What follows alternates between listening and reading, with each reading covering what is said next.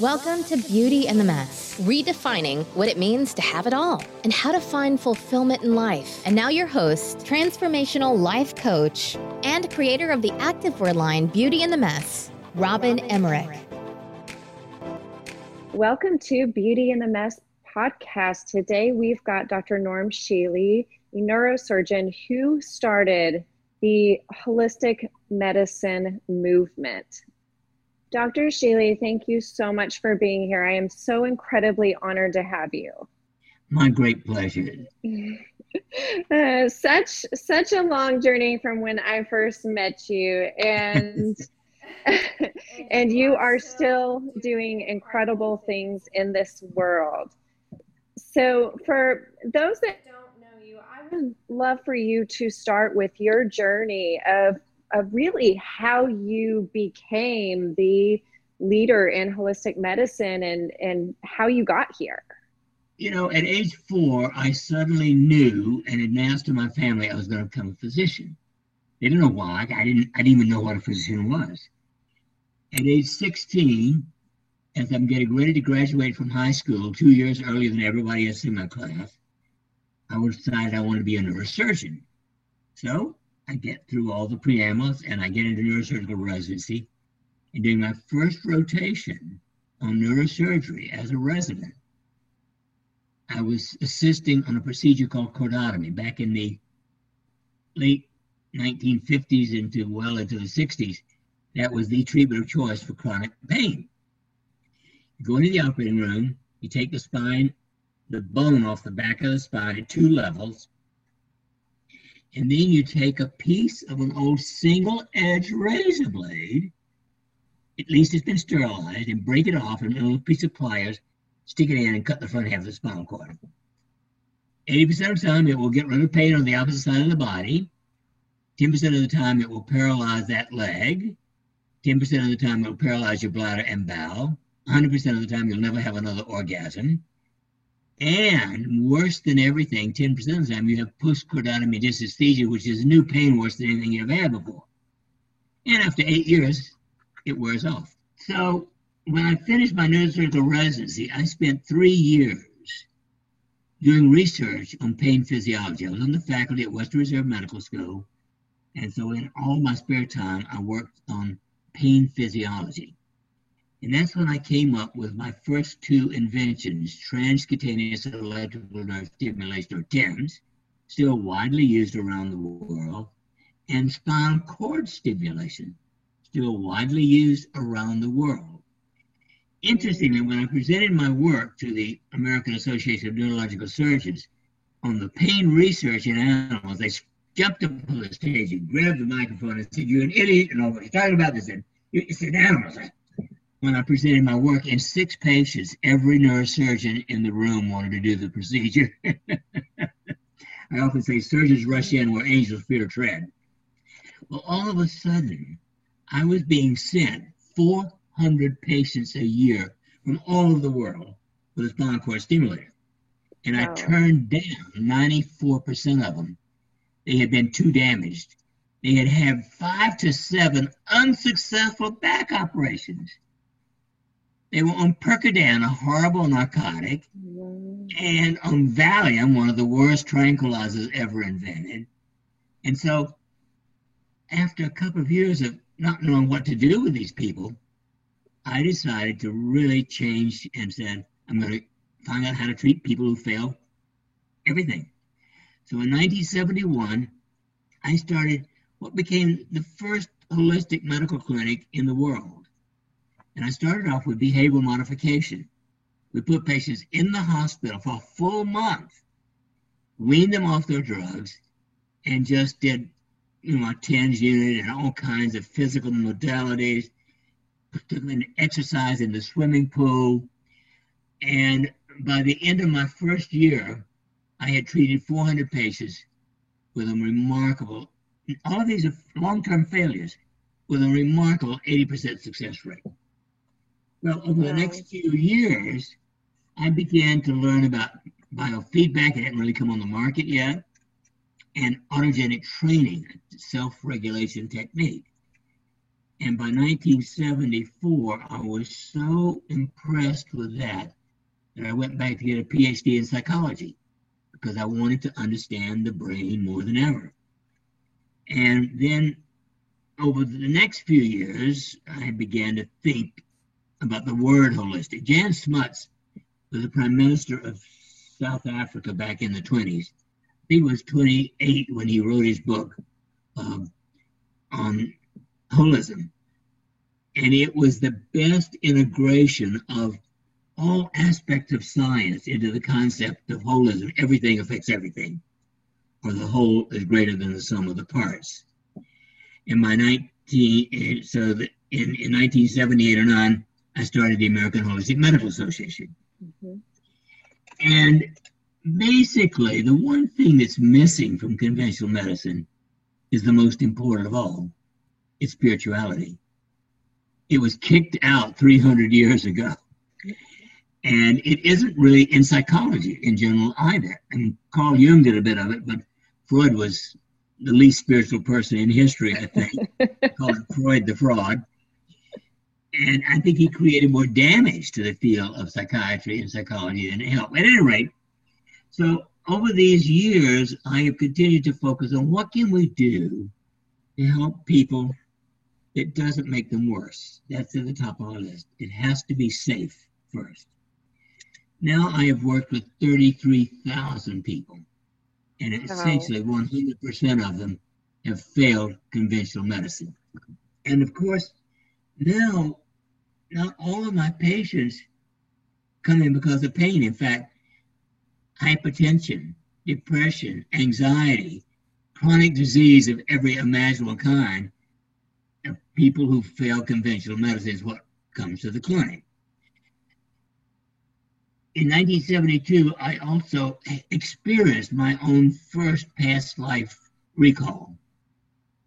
And that was the beginning of my work with past life therapy. Since that time, I've done hundreds of those with individuals, and I have another out of the box belief all chronic, significant illness, not you know, not a minor thing, but big illnesses that, especially those that don't respond well, are due to unfinished business from a previous life. At the time of death, you were angry, guilty, anxious, depressed, etc., and you've never gotten over it, and it comes back in a future life. Interestingly, in my entire career, I've had one Catholic priest as a patient. He came to me to discuss past life therapy. and I reminded him that until 325, reincarnation was part of Christianity. Constantine mm. did not wish people to think they had a second chance. So at the council in 325, he mandated they remove any concept from Christianity. Of course, he was such an SOB, worse than Saddam Hussein and 10 others like him. Uh, he didn't get converted until his deathbed. So he could continue raping, murdering, etc. But he thought he'd be forgiven on his deathbed if he converted at the last moment. Well, I'm not, I'm not, not impressed with Constantine either. Um, and it isn't i don't believe in it. I know it. I mean i've worked my I, I know 30 of my own past lives. And i can say three of them. Well i wasn't quite as bad as constantine or saddam hussein but i i'm not proud of three of my past lives. The other 27 is that i know about. I have been a pretty good guy. And so that has influenced me over these last almost 40 years now because i I sense it in everything that I do. I mean, for instance, looking way back, even before I knew what reincarnation was about, uh, in 1958, when I moved to Boston for my neurosurgical residency, I knew one person we'd interned together. And so I wrote and said, Look, let's share an apartment because I didn't know anybody else. He said, Fine, you a two bedroom apartment. And I moved in, and he was dating what became my wife. And I was jealous. And finally, I, I knew he was Jewish and he'd never marry a Schuster. So I finally said, David, You will never marry Shardy, and I might. Would you please stop dating her? a month later, he gave me permission with the caveat that I couldn't date her for one month after he stopped. and nobody thinks to tell Shardy what's going on. But I called her every night for a month. and on my birthday, December 4th, 1958, we had our first date, and we were engaged on January 10th. And I knew at, at some level, I knew her at a soul level. And it was, you know, one of the best decisions of this life, of course. But many of my experiences since then have been encountering people from a past life, mostly in a good way. However, in 1995, I was paralyzed by a physician who came down to show me his hot hands. His license had been suspended for, for healing with his hands. Says, show me your hot hands. Put his hands on my neck, jerked my head 180 uh, degrees, and paralyzed me. Oh now, at the time, I thought I must have cut off his head in a previous life. I didn't. I actually had him shot 300 years ago.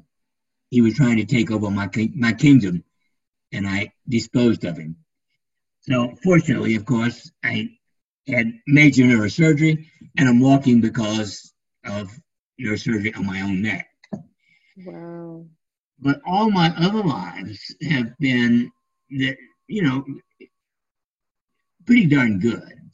Uh, I know many details about him, And interestingly, for instance, um, I tried for years to find a physician that could take over my practice. You know, I wanted another holistic and sane physician. I turned down a hundred physicians. They were wimps. Wow. and in 2015, I was invited by a longstanding physician friend of mine to come up to Kansas City to a, a workshop he was doing on sound and music in medicine.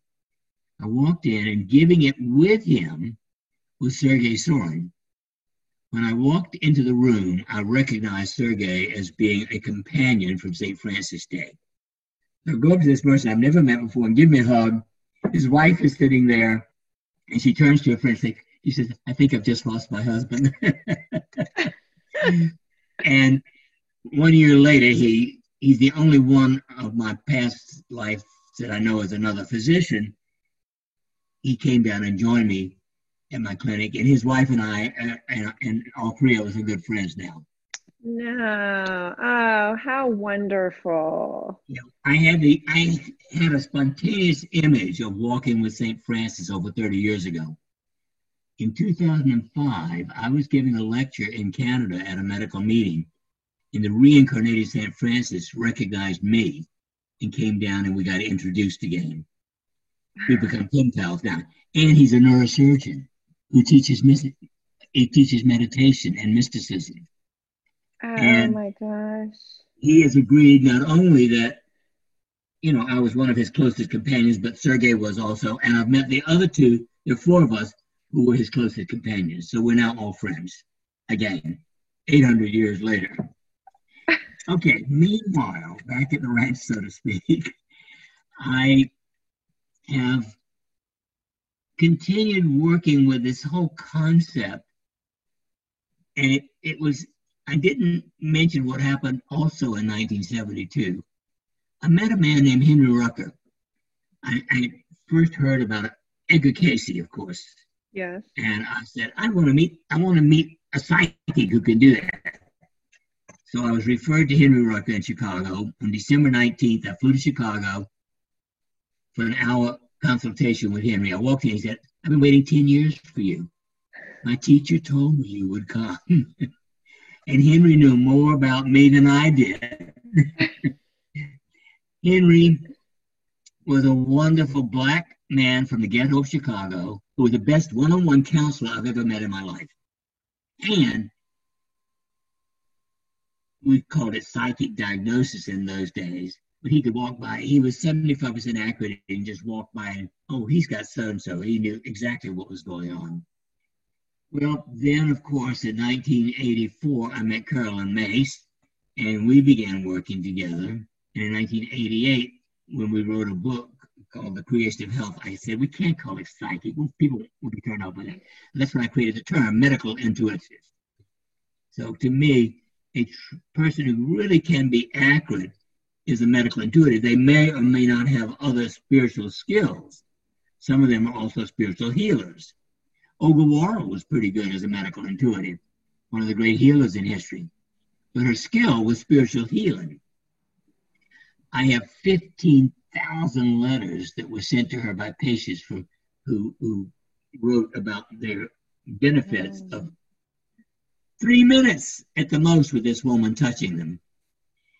And uh, so, to me, this is the broad field of our, well, Thinking sets in motion spiritual forces to bring about change in body, mind, emotions, companions, hopes, despair. Every thought is a prayer. And we have to be very careful how we focus our prayers and our thinking. And that's especially important today in the current manic pandemic nonsense that's going on. I'm not saying there's not a problem. I believe it is entirely politically motivated. And I yeah. don't know whether it's the leftists, the rightists, or both fighting against one another, but they're not doing the best for us. However, that takes me to my most important philosophy. I can't change it. It's not mm. possible. I can't change. It looks as you've got sun there as well as here. But if it was cloudy, I can't change that.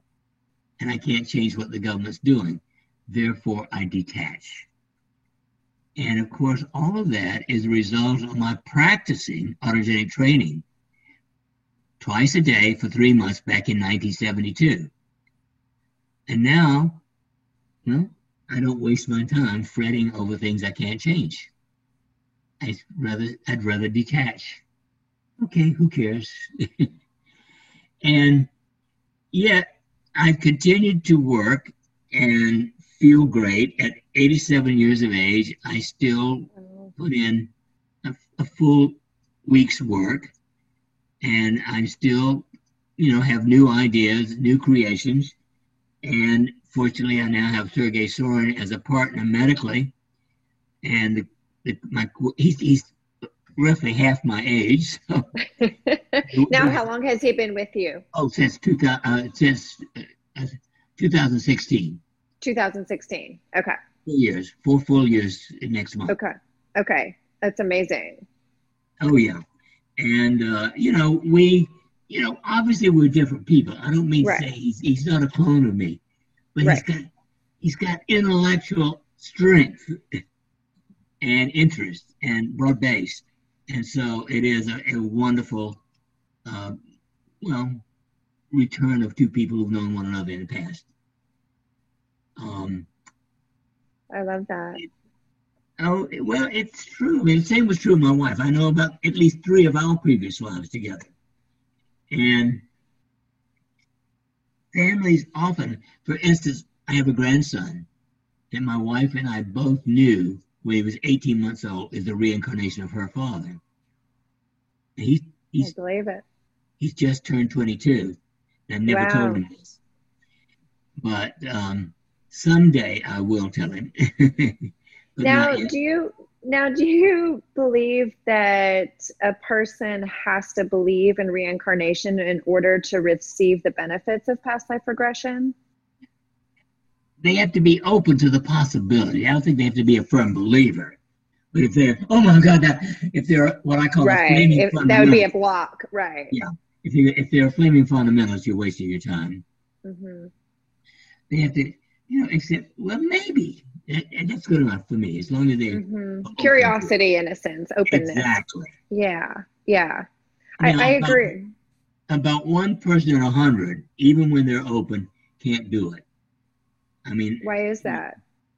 it's some kind of mental block, I suppose. I mean, I'll spend a whole hour sometime with them and finally say, "Well, you're not ready."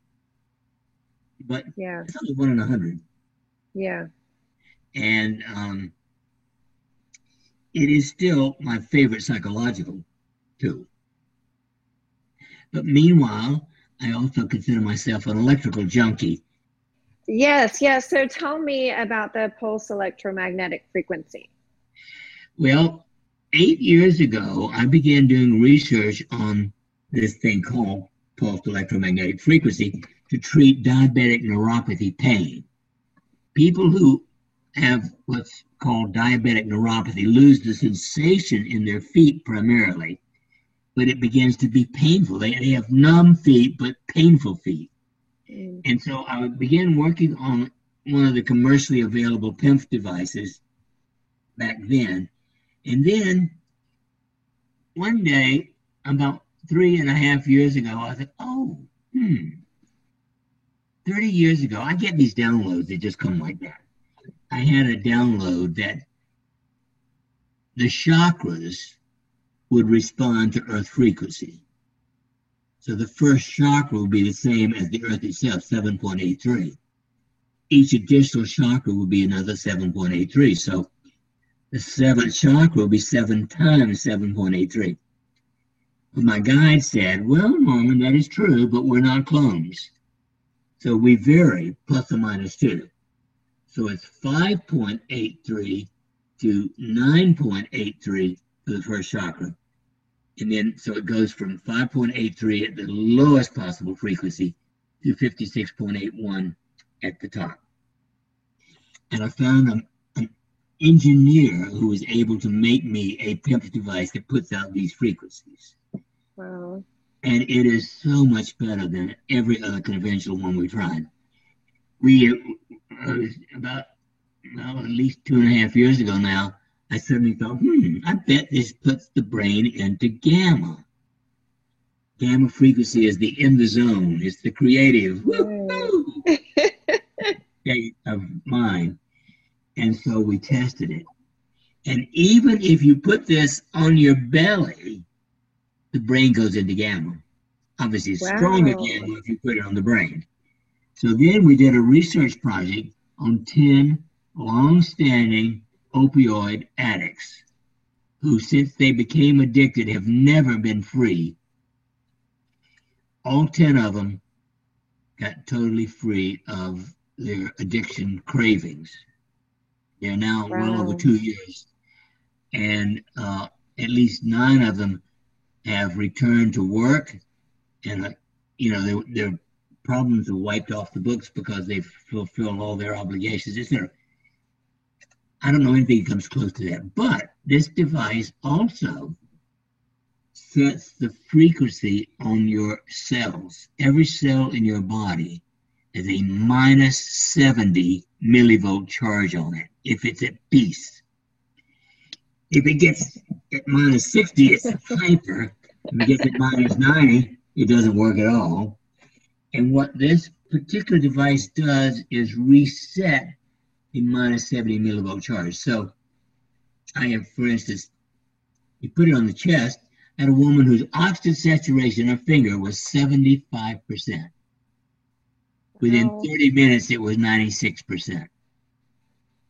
I had I've had people with blood pressure of 200 over 110. Again, within 30 minutes, bringing it down to normal. So it resets the normal physiology of the body as well as the brain. So it's obviously my favorite gadget at the moment. But I still work with others. I, have you ever heard of scalar energy? I have, yes. What are you doing with scalar energy? Well, scalar energy really to me is the physical manifestation of God. According to physicists, all empty space in the universe is filled with scalar energy. In an empty space the size of a helium molecule, there's enough energy to boil the ocean if you focus it. Wow. So several years ago, my engineer friend created a scalar device for me.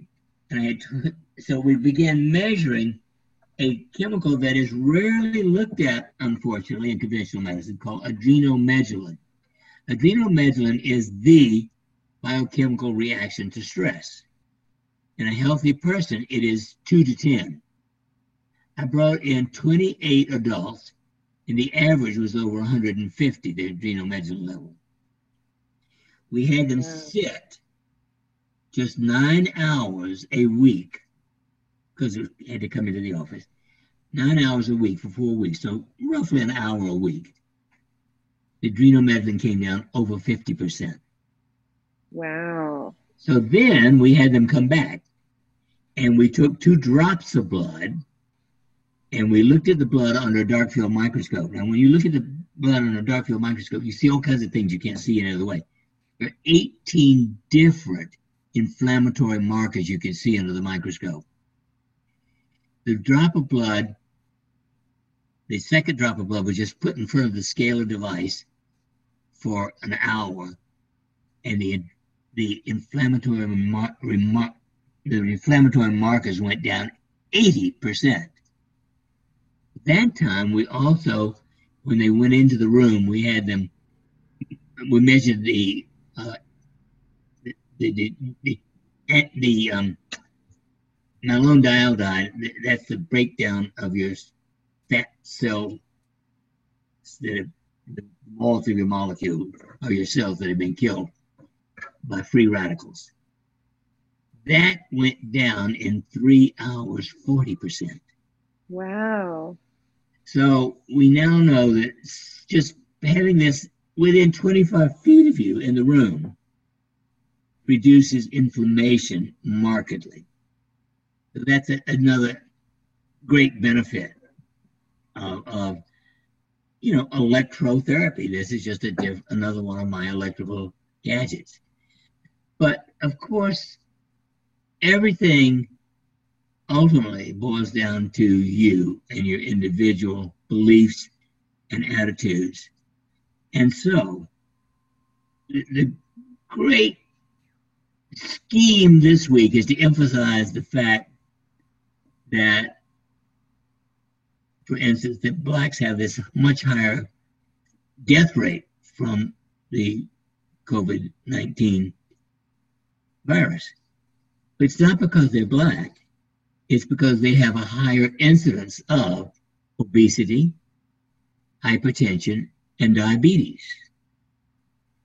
And so that's true, whatever the color of your skin is. Mm-hmm. We now know unequivocally that if you do not have certain basic habits, you're a sitting duck for everything that goes wrong. There are five habits that are critical for health. At the top of the list is a body weight that is normal. That is a body mass index of 18 to 24. By the time you get to a body mass index of 30, that's only 40 pounds overweight for most people, your risk is the same as someone who smokes three packs of cigarettes a day. Wow. Of dying of heart disease or stroke. Yeah. 40 pounds or more overweight. Now, it, it smoking, even though smoking's down, 22% of adults still smoke. By the time you smoke three packs of cigarettes a day, you're going to die an average of 18 years early. In fact, the average American dies 22 years prematurely. That's average American. Average age is 78. And that's because we don't have the five health habits. The third one is eating a minimum, minimum of five servings of fruits and vegetables a day. The average American gets 2.2. And I point out that ketchup and french fries are not vegetables. I mean, sweet potato I, fries. exactly. the sweet potatoes are, are, much better than regular potatoes. um, my day starts with the equivalent of 20 servings of fruits and vegetables in a slush. In a smoothie? Yeah, yeah. That's how I start my day.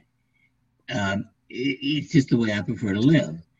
Now, the, the next habit that is missing is physical activity. Sitting all day is as risky as smoking a, a couple of packs of cigarettes a day. Wow.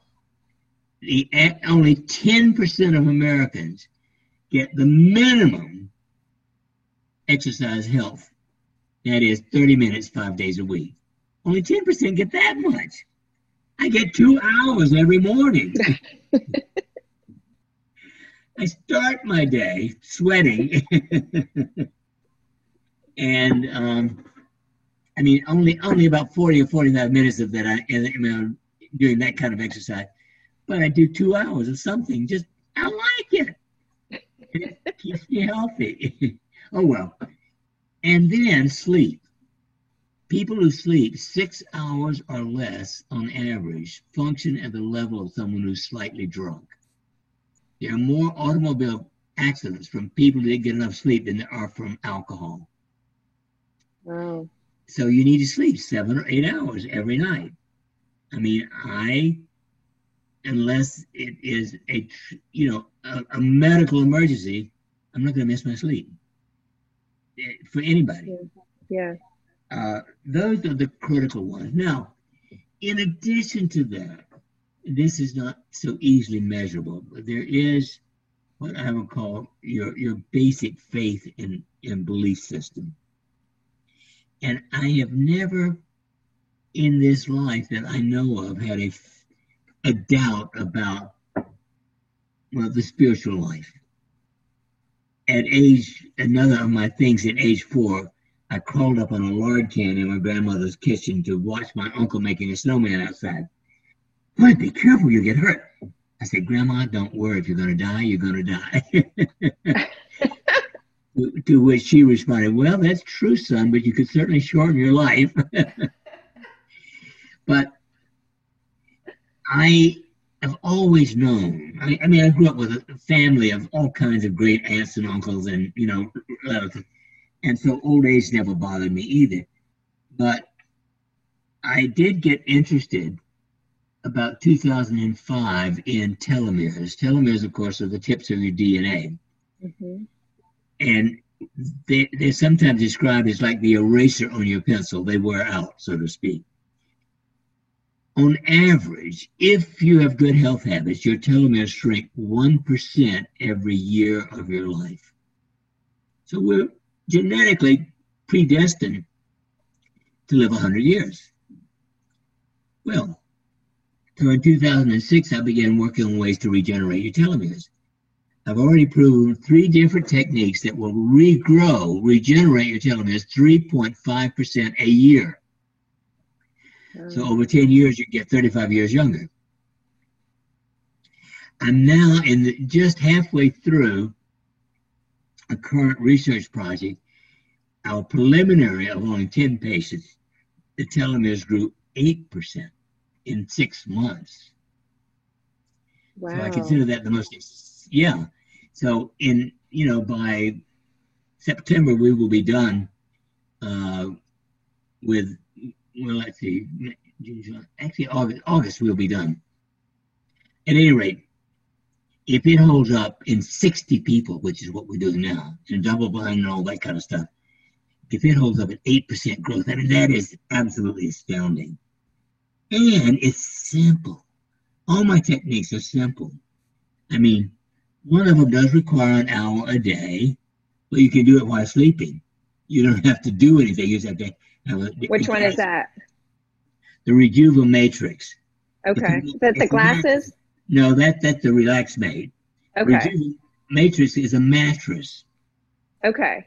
In the center of the mattress is pure old copper screen on which is one pound of crushed sapphire crystal. Sapphire enhances electromagnetic energy even better than quartz. And that is hooked to a Tesla coil.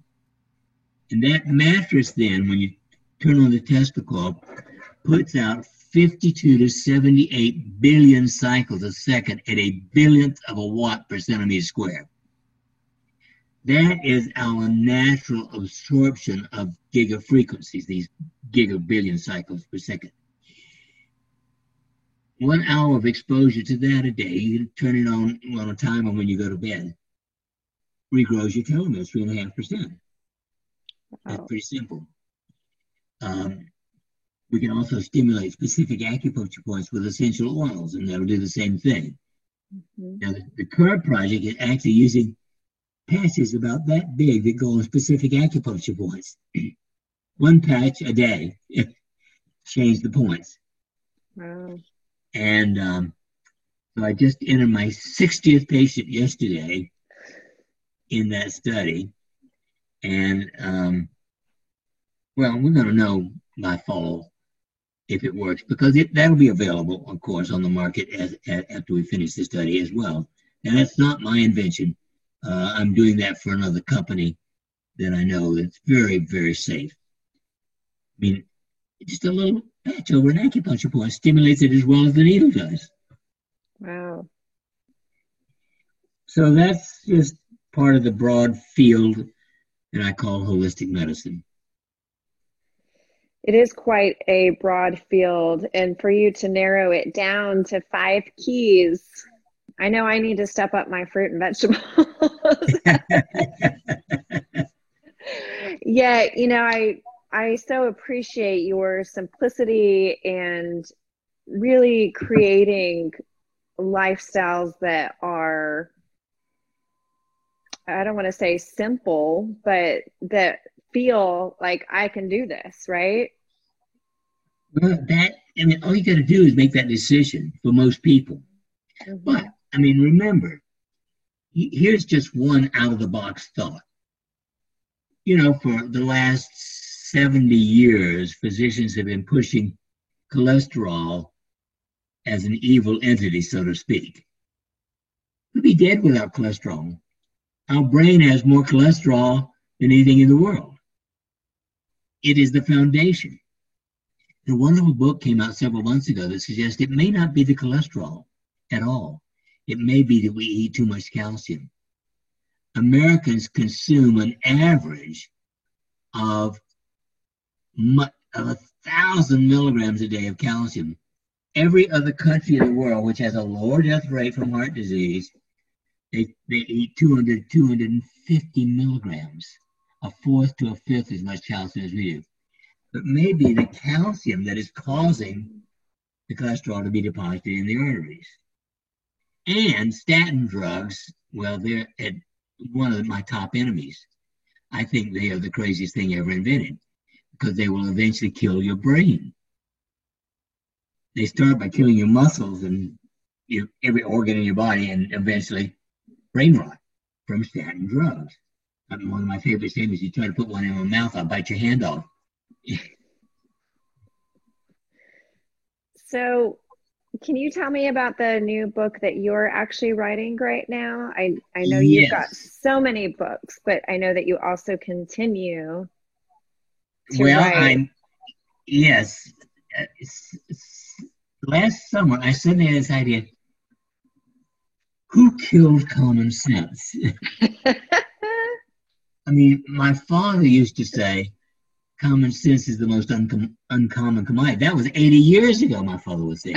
and in June of last year, truth. yeah. So in June of last year, something happened. I thought, who killed common sense? So that's how I started to write the book. And of course, I asked my partner, Dr. Soren, and also um, I invited the only chair of conscientious psychology in the world to join us. I created the Mary Charlotte Bailey Shealy Chair of Conscientious Psychology at Missouri State University oh. about mm. four years ago. And Amber is a wonderful psychologist.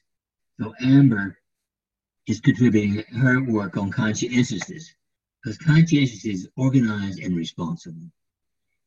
And then I have a wonderful poet friend. I every day practically she just embellishes my day with her latest poem, uh, Georgianne Gender. And so her poetry is scattered throughout the book as well because she really tells the story in such a beautiful way. So we just got it all organized today, and I'm just waiting for permission from the other three to send it off to the publisher. So hopefully it might be out by late this fall. Late fall. And and where can people find that? Well, they'll be able to find it, of course, on my website. And I do want to mention that because there are certain things that I do offer people for free.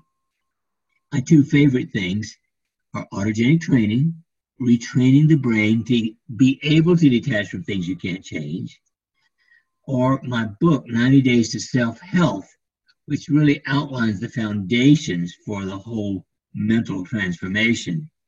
If you go to my website, normshealy.com, you can order the book or autogenic focus is the way it's put there, but that's an MP3, 18 okay. minutes.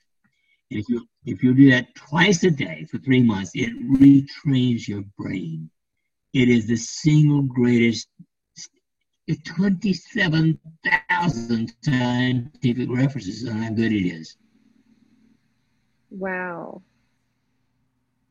Wow. So that would that's really important for people to truly start right now with with all of the anxiety and overwhelm that the pandemic exactly. is bringing up for people. Yeah, I know exactly. that I know it's you know, I know it's bringing up a lot of trauma for people. Um well, it is and, a lot of trauma. I mean, right. I mean, I remember World War II extremely well. I was nine years and three days old when Pearl Harbor was bombed. And so, you know, I lived through it. It was nothing like this. It was a energized time where we got together and, you know, won the war. And um, so I, I think that's what we should do now. Let's get together spiritually together and move to detach from those things we can't change and move on. Yeah, beautifully said. I agree. Thank you. Any any other thoughts that you have to share? Yes. One of my favorites. Back in the 70s, you probably don't remember Mad magazine, but there was a little character, a guy who was always on the cover of Mad magazine. I do remember it. Oh, great. There was a poster that, that had his picture on it, and it said, I'm okay because God does not create junk. and so I often say to my patients, remember, look in the mirror and say, I'm okay because God does not create junk. uh, I love that. And so true. So, so true. Thank you so, so much. I think that if more people can understand this, they can open up to a, a, a vocation in a sense that can help the world as well. Exactly. Well, my number one statement over and over again is there's only one purpose in life to help other people. And whatever you do that helps other people, the person who made this ballpoint pen to me is just as important as I am because I'd be bored out of my gourd trying to do that. and and then I couldn't do what I do. Uh, yeah, you can write all your books without that pen. yes. well, fortunately, I can now type on a computer too. So. Many of my books were handwritten way back.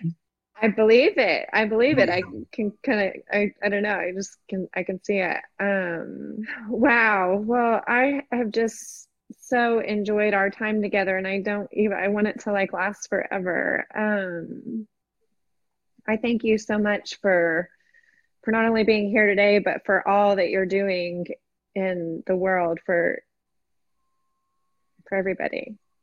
Thank you. Good blessings on your own work. Thank you. Thanks for joining us on Beauty and the Mess. Feel free to visit Robin on Instagram at Robin underscore Emmerich. Keep on living your beautiful life and embrace the mess.